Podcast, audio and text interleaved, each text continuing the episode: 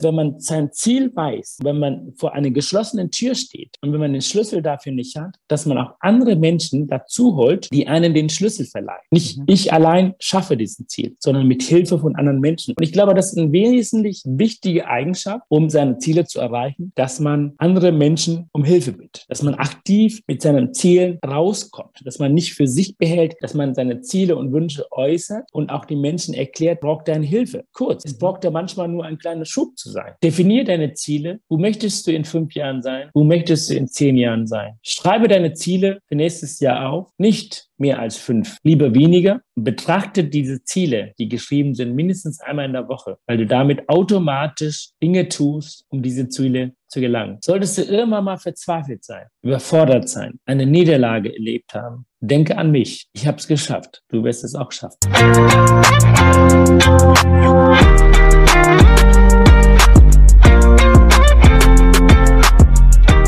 Als unbegleiteter Flüchtling ist unser Gast mit zwölf Jahren aus dem Bürgerkriegsgebiet Sri Lanka über viele Umwege nach Deutschland geflohen, um sich nur einen Traum zu verwirklichen, in Frieden zu leben. Zu leben. Damit begrüße ich dich zu deiner Lieblingsvideo-Podcast Heroes. Zu Gast bei uns ist heute Dr. Äh, Omis Aruna Girinathan. Ich hoffe, ich, ich, hoffe, ich habe das richtig ausgesprochen. Alles gut, alles gut. Es ist, es ist halt sehr ungewöhnlich lang und äh, das, das fällt natürlich vielen Menschen schwer. Mhm. Weißt du, das ist genauso wie wenn ich, ähm, ich komme auch nicht bestimmten Namen, also polnische Nachnamen, manche, die kann mhm. ich überhaupt gar nicht richtig aussprechen. Also so gesehen, ich habe voller Verständnis für Menschen, die das nicht können. Äh, kannst du mich einfach nur Umes nennen, das ist viel einfacher für das Gespräch. Alles klar, lieber Umes. Äh, lieber Umes, wir haben ja dich gefragt, was Helden für dich sind und du hast Folgendes geantwortet. Helden überwinden Hindernisse, um ihre Ziele zu erreichen. Sie sind widerstandsfähig und für mich sind sie Machertypen.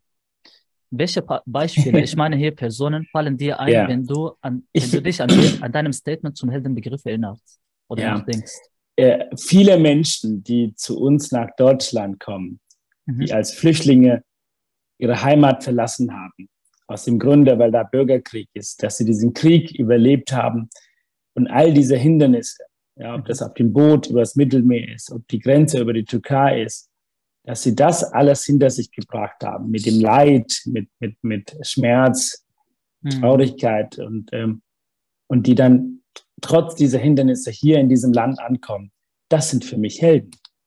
Jeder mhm. Flüchtling, der so eine Flucht hinter sich hat, ist für mich ein Held.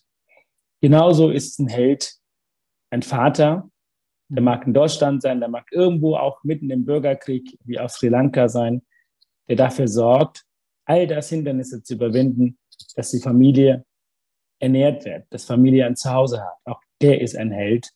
Nicht nur der, der irgendwie studiert und seine Promotion mag und Herzdruck ist, äh, mhm. sondern Helden sind, wir haben im Alltag so viele Helden, äh, Menschen, die, die es nicht einfach haben, Dinge zu erreichen. Wir haben in Deutschland natürlich vieles einfacher, muss man sagen. Es ist ein Luxus, mhm. äh, den wir genießen. Ich genieße es so.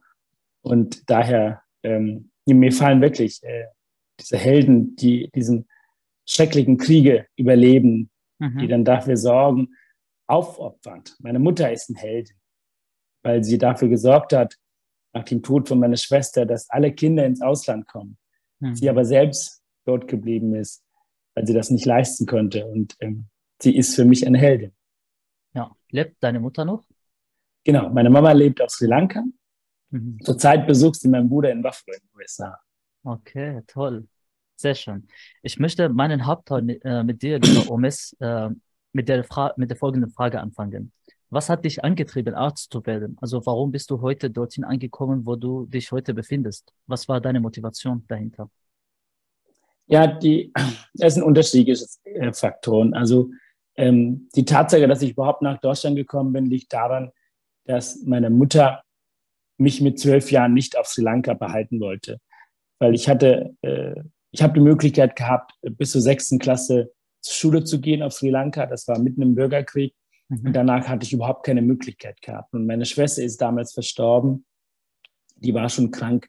Schon mit fünf, sechs Jahren war sie schon sehr krank. Und man hat sie nicht richtig therapieren können, weil wir hatten keine gute medizinische Versorgung. Letztendlich hätte man für sie eine Dialyse gebraucht. Diese Möglichkeit gab es nicht.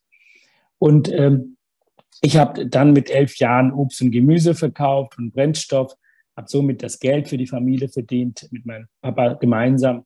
Und als ich zwölf wurde, hat meine Mama mich gefragt, und sie stand vor mir und fragte, äh, ob ich mir vorstellen kann, nach Deutschland zu gehen. Und ich habe natürlich gefragt, äh, wenn ich dort zur Schule gehen kann, würde ich es machen. Ich wollte unbedingt zur Schule gehen und äh, es war ein Traum, Mediziner zu werden, äh, weil ähm, natürlich geprägt von der Erkrankung meiner Schwester, von dem mhm. Tod äh, von ihr, dass meine Mutter mir nicht selten ins Ohr geflüstert hat, wie schön das wäre, wenn wir in der Familie einen Arzt hätten. Und die hätte ich, und diesen Traum hätte ich auf Sri Lanka gar nicht ermöglichen können. Und die habe ich dann in Deutschland ermöglichen können. Und das war auch schon der wesentliche treibende Kraft dafür, dass ich das geschafft habe. Ja, spannend. Komme ich nun zu der Wie-Frage, lieber Omis. Wie hm. hast du denn deine Ziele erreicht? Also, das heißt, du hast schon hier das Medizin, studi Medizin studiert, du bist dann Arzt geworden, heutzutage bist du auch Autor, schreibst viele Bücher, etc. Wie hast du das alles geschafft? Erzähl uns von deinen Herausforderungen, die du während halt deiner Karriere begegnet hast und wie bist du damit umgegangen? Was hat dir geholfen, diese konkret zu überwinden? Ich habe, ähm, ich finde für mich, ähm, äh, nachträglich, wenn man rückblickend äh, nochmal das alles bewertet und beurteilt. Mhm. Ich äh, war schon immer ein sehr, sehr ehrgeiziger Junge und ich habe nie meine Ziele aus dem Augen verloren. Das ist, glaube ich, der wesentlich wichtige Punkt. Mhm. Oft ist so, dass man einen bestimmten Wunsch, ein Ziel hat. Ziel, ähm, zum Beispiel auch in Deutschland sein zu dürfen. Auch das war für mich ein Ziel. Es war nicht selbstverständlich, dass ich in Deutschland bleiben dürfte. Mhm. Das war ja schon vorher der Fall.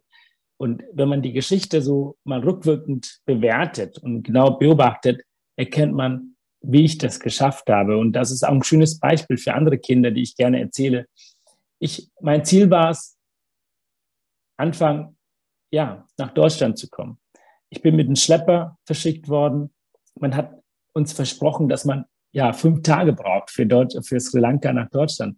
Und es hat letztendlich acht Monate gedauert. Ich bin dann von Sri Lanka nach Singapur, nach Dubai, dann nach äh, Togo, dann nach Ghana, wieder zurück nach Togo, Benin, Nigeria, über Spanien. Bin dann mit 13 Jahren als unbegleitete minderjährige Flüchtling hier angekommen. Und für mich war das Ziel, in Deutschland anzukommen.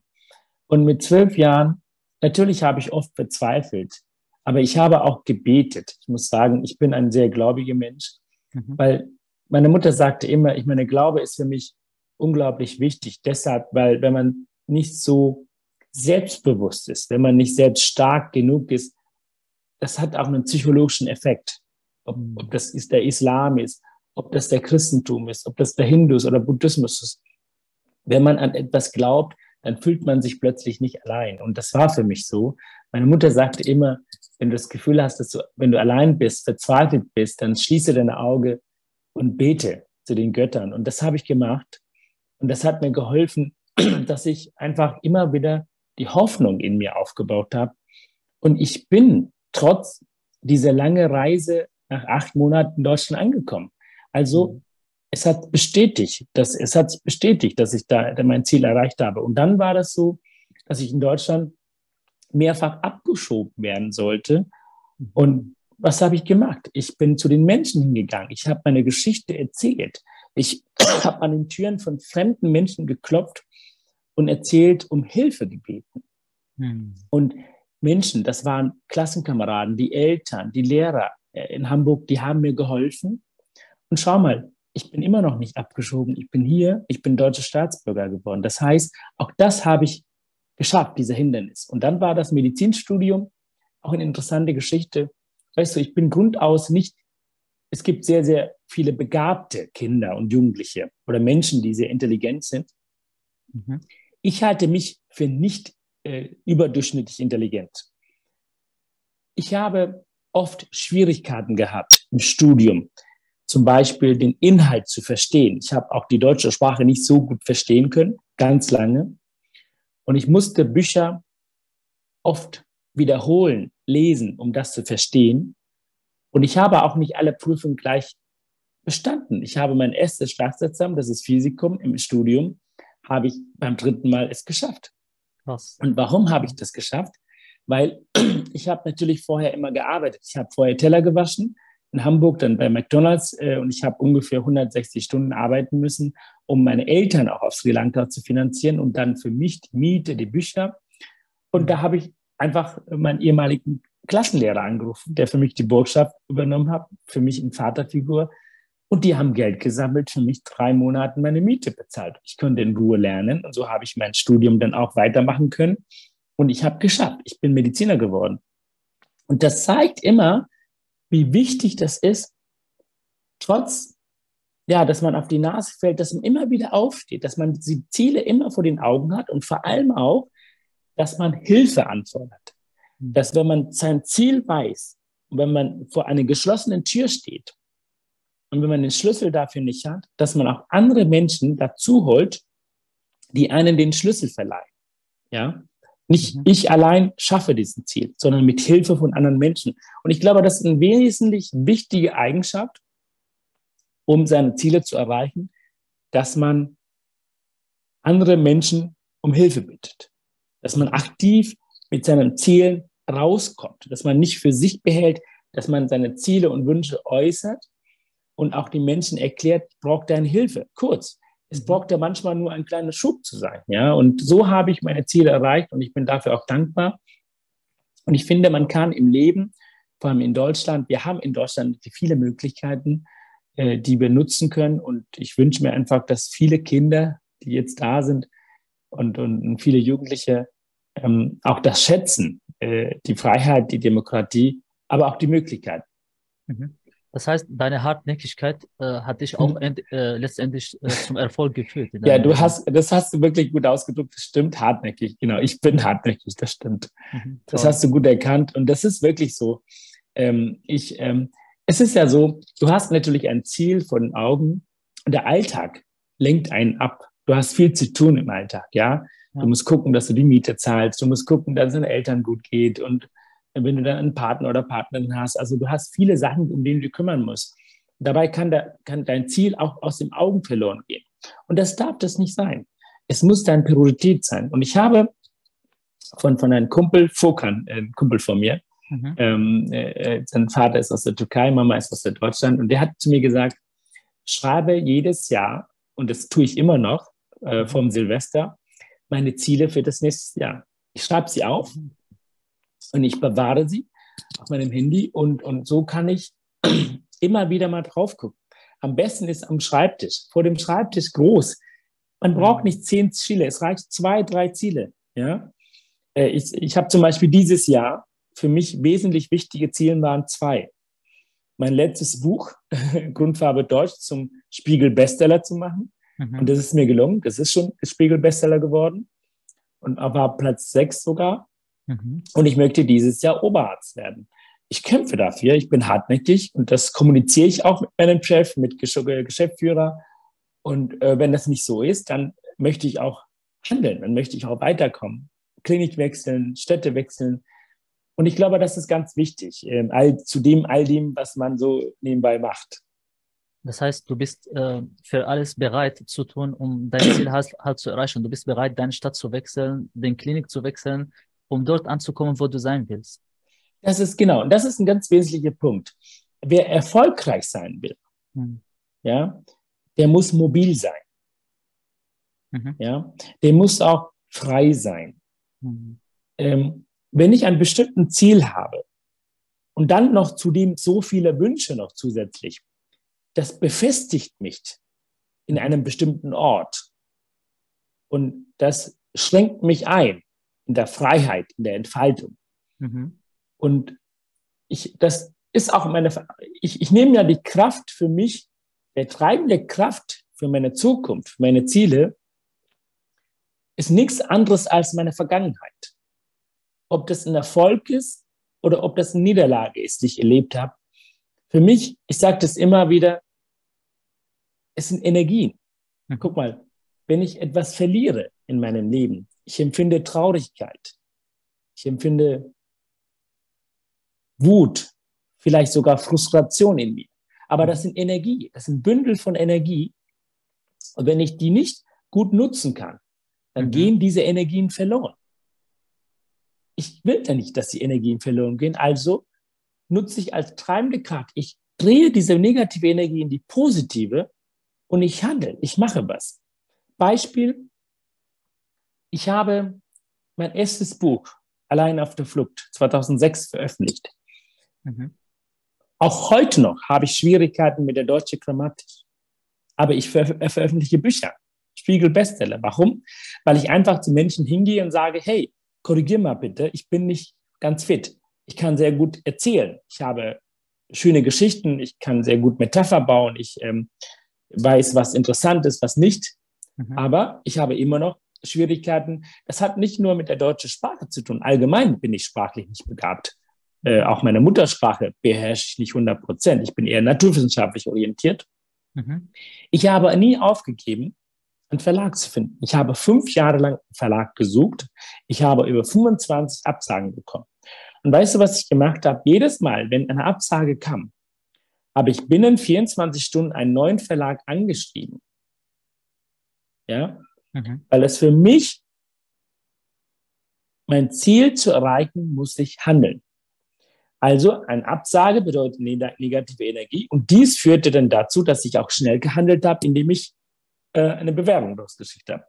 Und ich habe bei meiner Facharztausbildung, mein alter Führungschef, er sagte, weil ich sah, dass zwei Leute, zwei junge Männer, die nach mir angefangen haben, die waren zufällig auch blond und bio-deutsch mhm. und äh, wurden, äh, haben ihre Operation gemacht, zum Facharzt zu gelangen.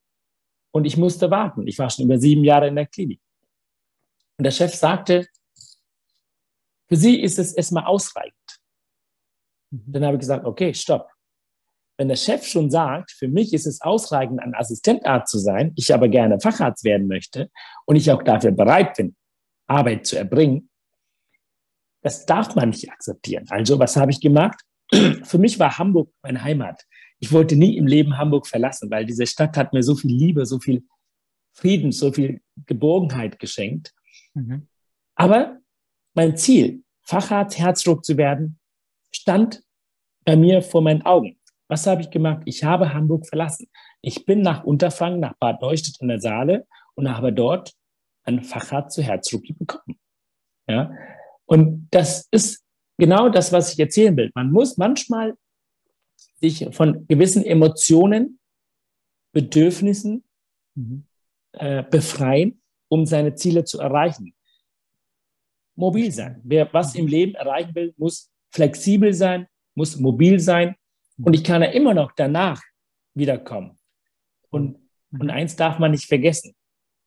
Auch wenn es ein fremder neuer Weg ist, dass ich nach Bad Neustadt gegangen bin. Mhm. Auch dabei entdeckt man auch neue Wege und man wird auch dort kreativ. So habe ich dort mein zweites Buch geschrieben und bin auch noch Notarzt geworden. Das heißt, diese Entscheidung hatte für mich Anfang natürlich emotional einen, einen negativen Beigeschmack. Letztendlich, rückwirkend muss man sagen, das war eine sehr gute Entscheidung. Du hast deine Ziele erreicht und du hast noch mehr als deine Ziele erreicht. Du bist noch Notarzt geworden, hast noch dein zweites Buch veröffentlicht, weil du einfach dort die Zeit hattest und nicht abgelenkt warst wie in Hamburg, in Großstadt. Das stimmt. Wow, also sehr inspirierende Geschichten hast du wirklich. Nein, äh, ich finde, ich finde, äh, es, es gibt, weißt du, wir haben so viele tolle Menschen in unserem Land.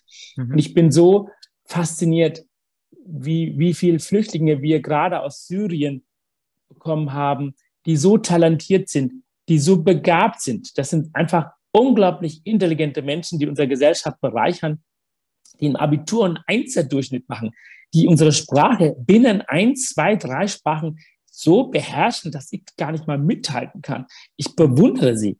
Es gibt so viele tolle Geschichten, die müssen erzählt werden, damit unsere Kinder nachkommen, das schätzen, was wir in unserem Land haben und auch ihren eigenen Weg folgen und am Ende glücklich sind, wie ich. Ich bin unglaublich glücklich und ich möchte, dass alle Menschen glücklich werden.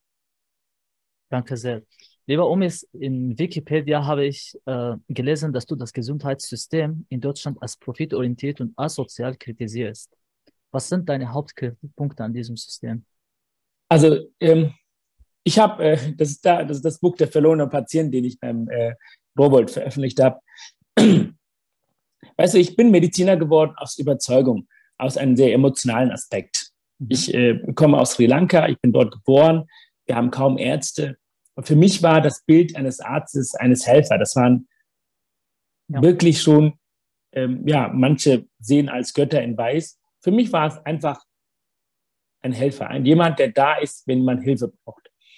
Und ich habe bei der Ausbildung schon gemerkt, aber auch im Gespräch mit Kollegen, dass diese Zweiklassenmedizin zum Beispiel, dass wenn man privat versichert ist, dass er nicht lange warten muss, dass er auch zügig den Termin bekommt, dass auch bevorzugt operiert wird und auch qualitativ dementsprechend.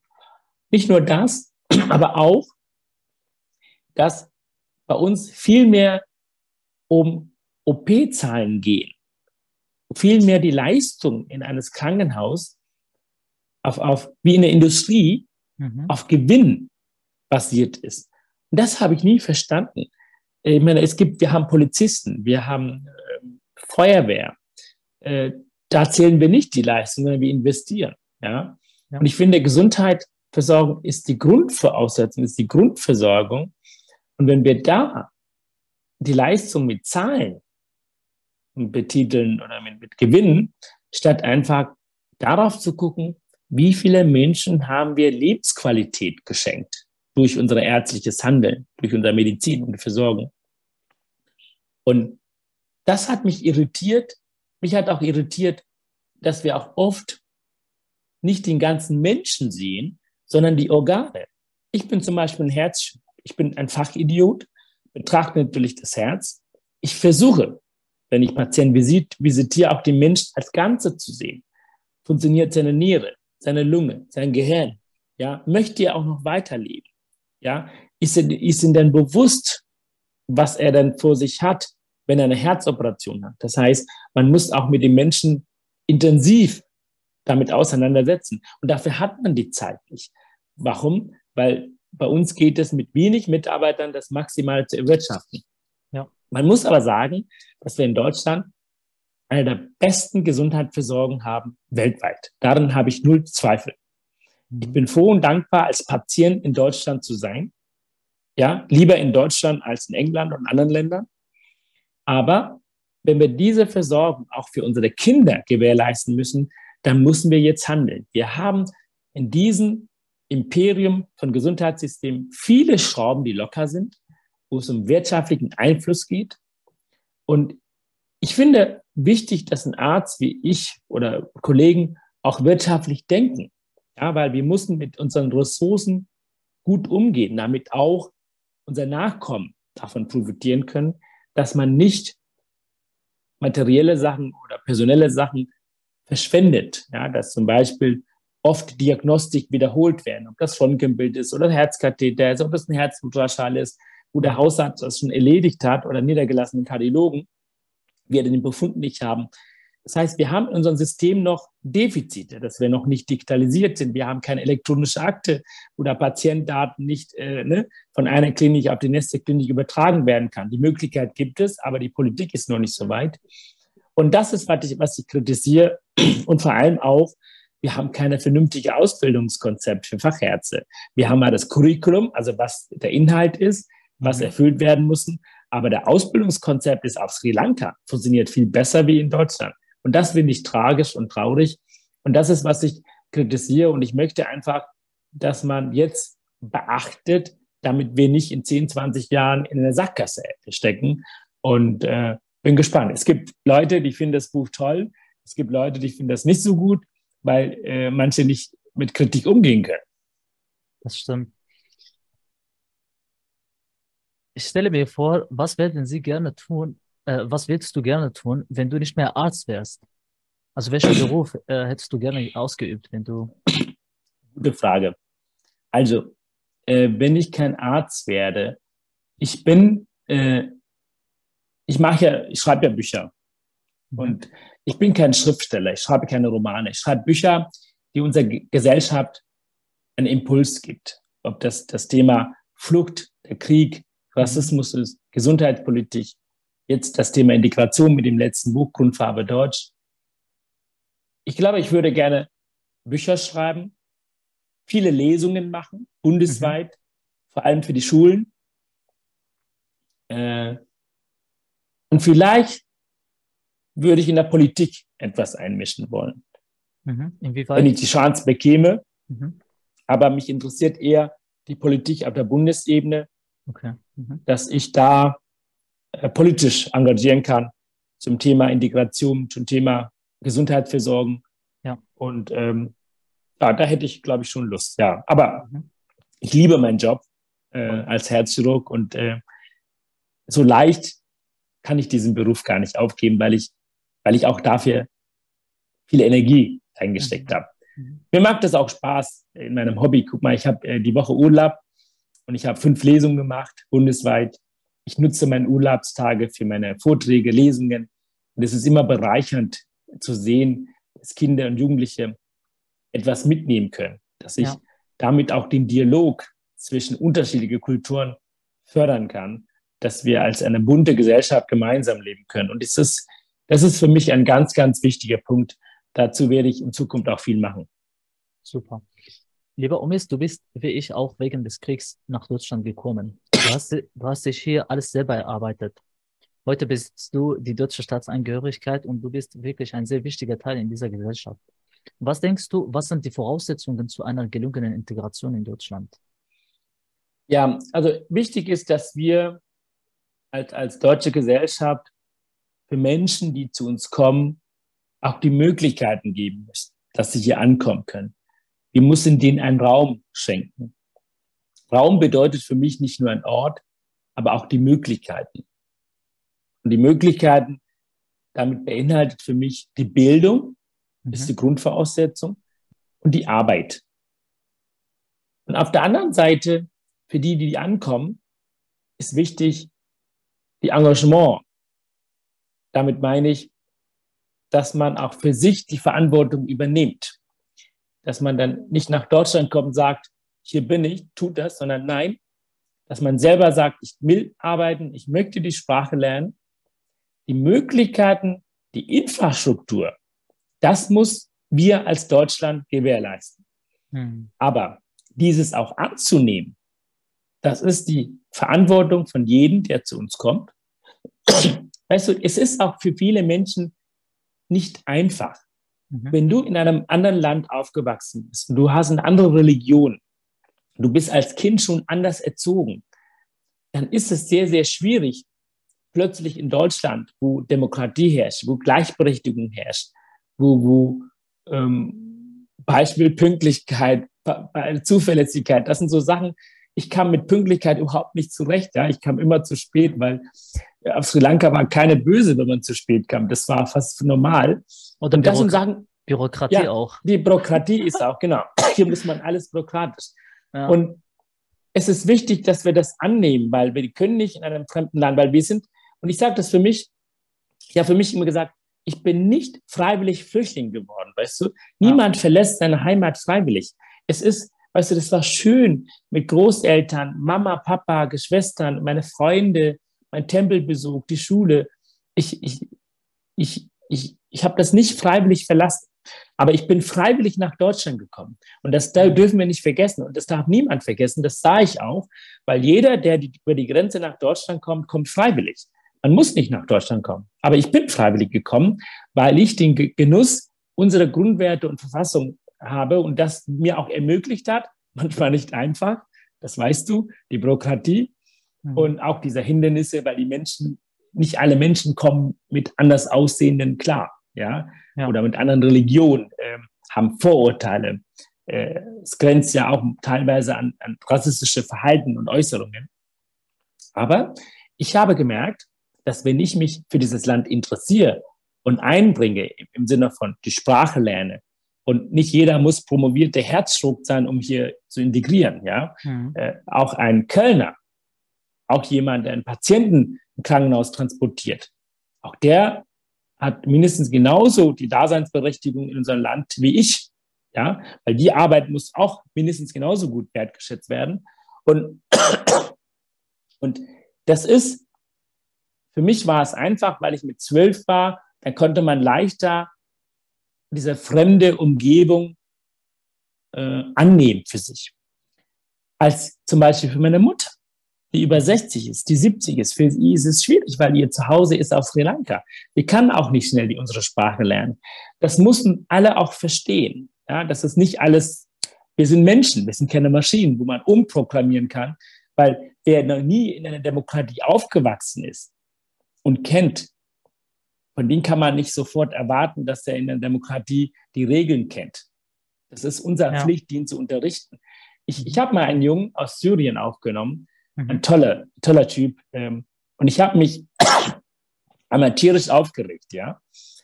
Ähm, ich habe mich aufgeregt, dass er irgendwie äh, im Bad, äh, das war nicht sauber. Und, ähm, und dann habe ich geschimpft mit ihm. Und dann hat er mir eine Frage gestellt, Umes, du hast mir die Regeln dieser WG, Wohngemeinschaft, gar nicht gesagt. Mhm. Stimmt. Ich lasse diesen jungen Mann aus humanitären Gründen in mein Wohnzimmer schlafen, weil er keinen Platz hatte.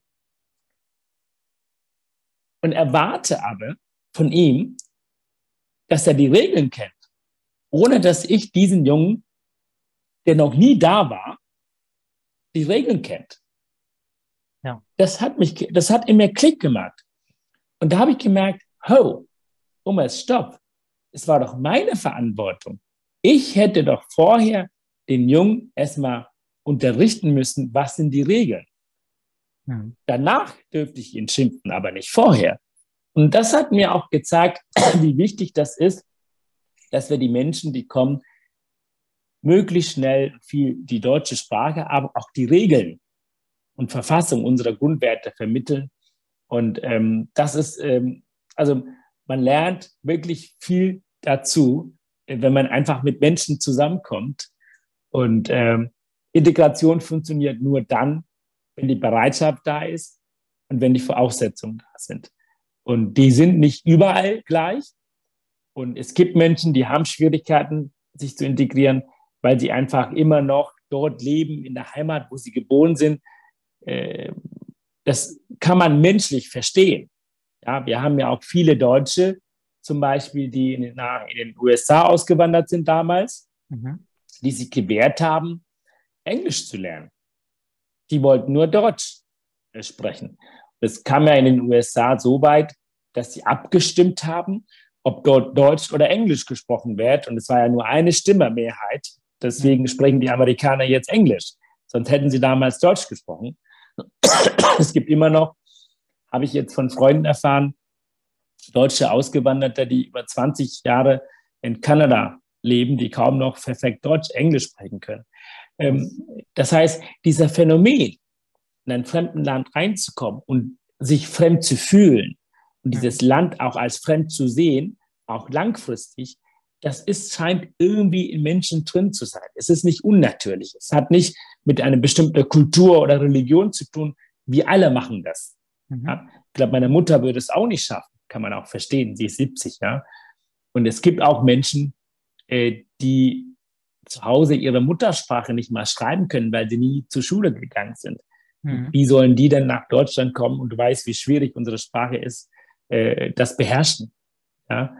Also man muss Verständnis haben und Verständnis hat man erst dann, wenn man im Dialog ist, wenn wir miteinander sprechen und wenn wir aufklären. Deswegen finde ich auch unglaublich wichtig, dass wir diese Geschichten von, von Menschen, die zu uns gekommen sind als Flüchtlinge, dass sie ihre Geschichte erzählen. Ja, nicht jeder muss ein mhm. Buch schreiben, aber auch mal die Klassenkameraden, Freunden, mhm. dass sie auch mal Verständnis bekommen. Und ich merke in meinem Umfeld, ich merke selbst auch, seitdem ich die Bücher schreibe und durch Deutschland reise, dass ich damit äh, einen Dialog fördere. Und das wünsche ich mir von den Flüchtlingen, die heute gekommen sind, dass sie in 20 Jahren genauso wie ich Bücher schreiben und durch Deutschland reisen und damit, äh, damit wir alle zusammenleben können und glücklich sind. Das hoffen wir auch. äh, lieber Umis, vor einiger Zeit warst du äh, auch im NRW Talentzentrum und hast viele und hast vielleicht auch das Talentnetzwerk aus Bochum noch in Erinnerung. In dem Netzwerk ja. engagiert sich auch Wisnuga, der mir äh, durch mein Studium bekannt ist. Und sie hat mich eigentlich auch auf dich aufmerksam gemacht. An dieser Stelle stelle ich viele Grüße äh, vom Talentnetzwerk. Grüße ganz lieb danke. Gerne. Ich habe einige Fragen von Wisnuga mitgebracht, die ja. sie gerne beantwortet haben möchte. Die erste Sehr Frage gut. ist, äh, wie erinnerst du dich an den Tag zurück, als du in Deutschland angekommen bist? Welcher Eindruck und welche Emotionen haben diesen Tag geprägt? Oh, ich war damals 13 Jahre alt. Das war die Nacht von 9. auf 10. September 91. Ich hatte Hunger, ich war müde, es war Mitternacht und ich hatte furchtbar Angst, hm. weil ich nicht wusste, was mit mir geschieht. Krass. Aber auch gleichzeitig dankbar und erleichtert, dass ich nach acht Monaten in Deutschland angekommen bin. Und ich habe, ich bin dann von Bundesgrenzschutzbeamten äh, mitgenommen worden. Und es war furchtbar und interessant, die Geschichte, das erzähle ich auch bei jeder Lesung. Ich saß dann da, ich habe nur auf den Boden geguckt, weil ich habe mich nicht getraut. Diese uniformierte Menschen, vor denen hatte ich immer Angst. Weil auf Sri Lanka haben sie immer auch Menschen geschossen und getötet, die sri lankanische Armee. Da kam plötzlich ein Beamter und gab mir ein Stück Schokolade. Ähm, auch das war Milka-Schokolade, muss ich zugeben. Ich kenne die Farbe lila.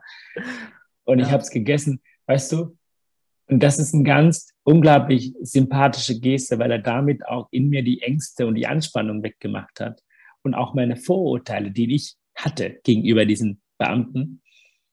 Und das zeigt wieder auch, wie wichtig das ist, dass wir zueinander gehen, miteinander sprechen und kommunizieren. Es war eine nonverbale Kommunikation. Er hat mir ein Stück Schokolade geschenkt.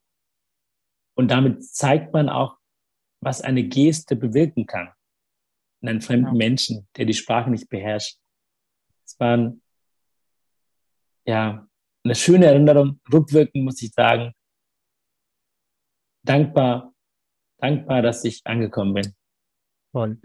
Ein Leben zwischen zwei Kulturen ist nicht so einfach, wie man denkt. Welche positive Erfahrungen würdest du gerne teilen? Wie ist das Leben zwei, zwischen zwei Kulturen dir gelungen?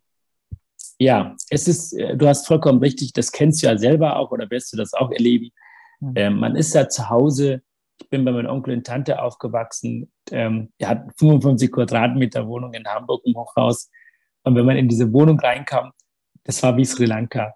Man hat sri lankanische Musik gehört, tamilische Essen. Es duftete so nach Curry und äh, oft traditionelle Sachen getragen. Und kommst du raus aus der Wohnung, bist in Deutschland. Und ähm, in Deutschland hast du natürlich auch als Kind, Jugendliche viel mehr Freiheit, auch viel mehr Möglichkeiten, auch Kontakte mhm. mit anderen Menschen, auch anderen Geschlecht. Ja, äh, und ähm, es war schon schwierig, weil Eltern haben oft das Gefühl, das Kind zu verlieren, wenn das Kind plötzlich nur noch Deutsch spricht und. Für sie auch sehr modern sich bewegt und abends spät nach Hause kommt. Mhm. Ich war dann früher immer äh, bei Jusus, bei den Sozialdemokraten, äh, war ich aktiv. Ich war auch Schulsprecher, Landesschulsprecher und ich hatte immer oft irgendwelche Treffen, Versammlungen. Ich habe Demonstrationen organisiert für Hamburg, für Schüler, für Deutschland. Und da haben meine Onkel auch Schwierigkeiten gehabt, mich zu verlieren. Ja, mhm. dass ich irgendwie meine Kultur verlasse und und da musste ich denen auch sagen, ich bin immer noch Tamil, ich bin immer noch der Junge, der ne, auf Sri Lanka geboren ist, ich bin immer noch Hindu, aber ich nehme noch eine neue Kultur an, damit ich weiterkommen kann. Und es ist, war sehr, sehr schwierig, den zu überzeugen, wie wichtig das ist, dass ich deutsche Sprache perfekt beherrsche, dass ich die deutsche Kultur und die Regeln, Verfassung ich gut auskenne, damit ich auch Chance bekomme, um Karriere zu machen. Das ist die Grundvoraussetzung. Kann nicht als Ausländer Karriere machen.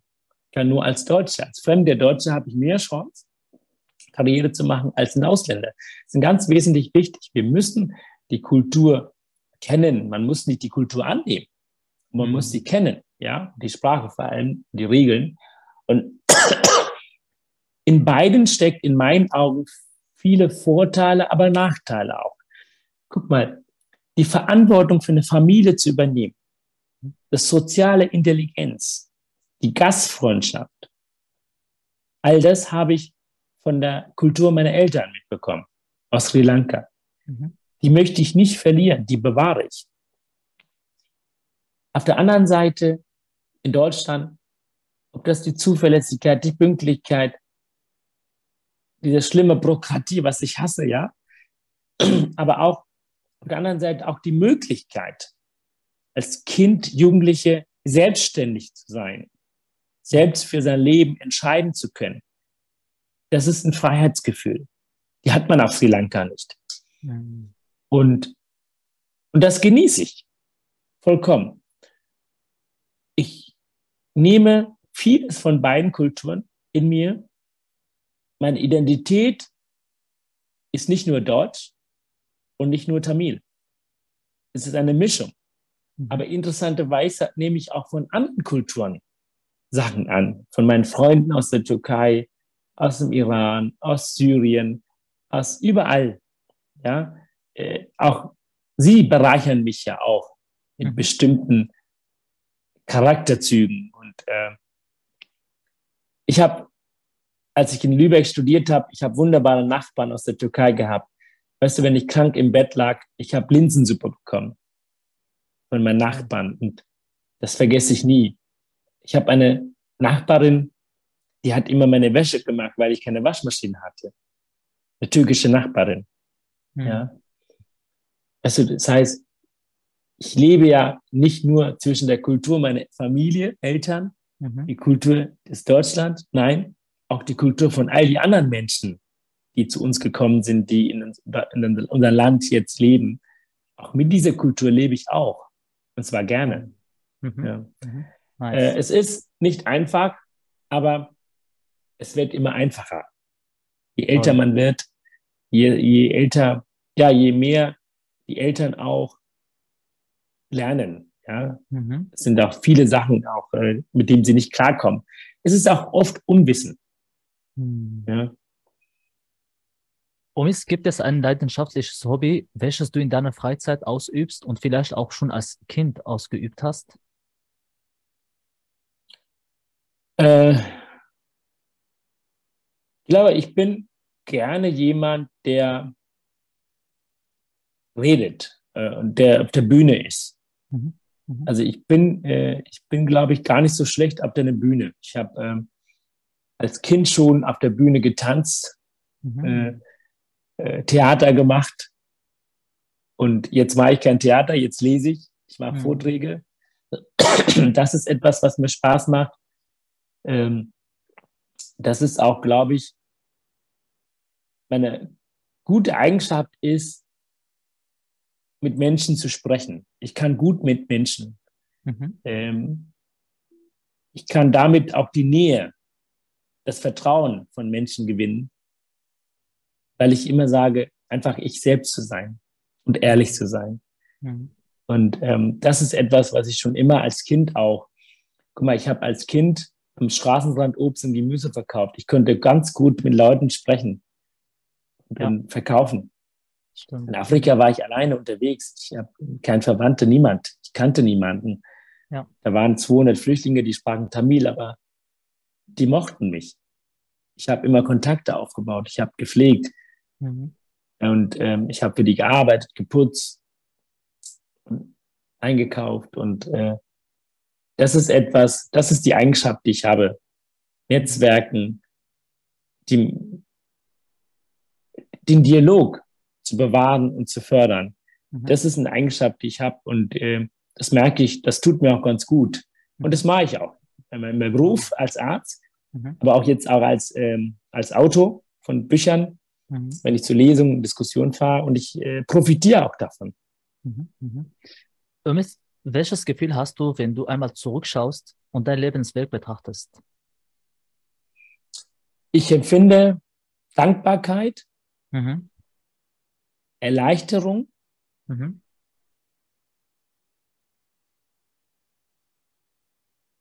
Und ich empfinde auch ganz viel Energie. Mhm. Okay. Was ganz viel, ja, mhm. ganz viel Energie, ja. Okay. Was würdest du deinem 18-jährigen Ich unbedingt sagen wollen, wenn du ihn treffen könntest?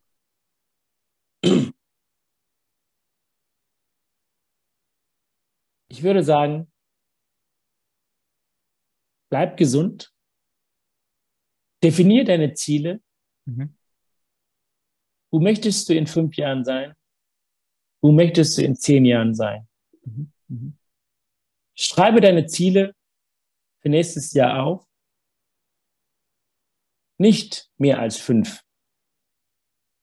Lieber weniger.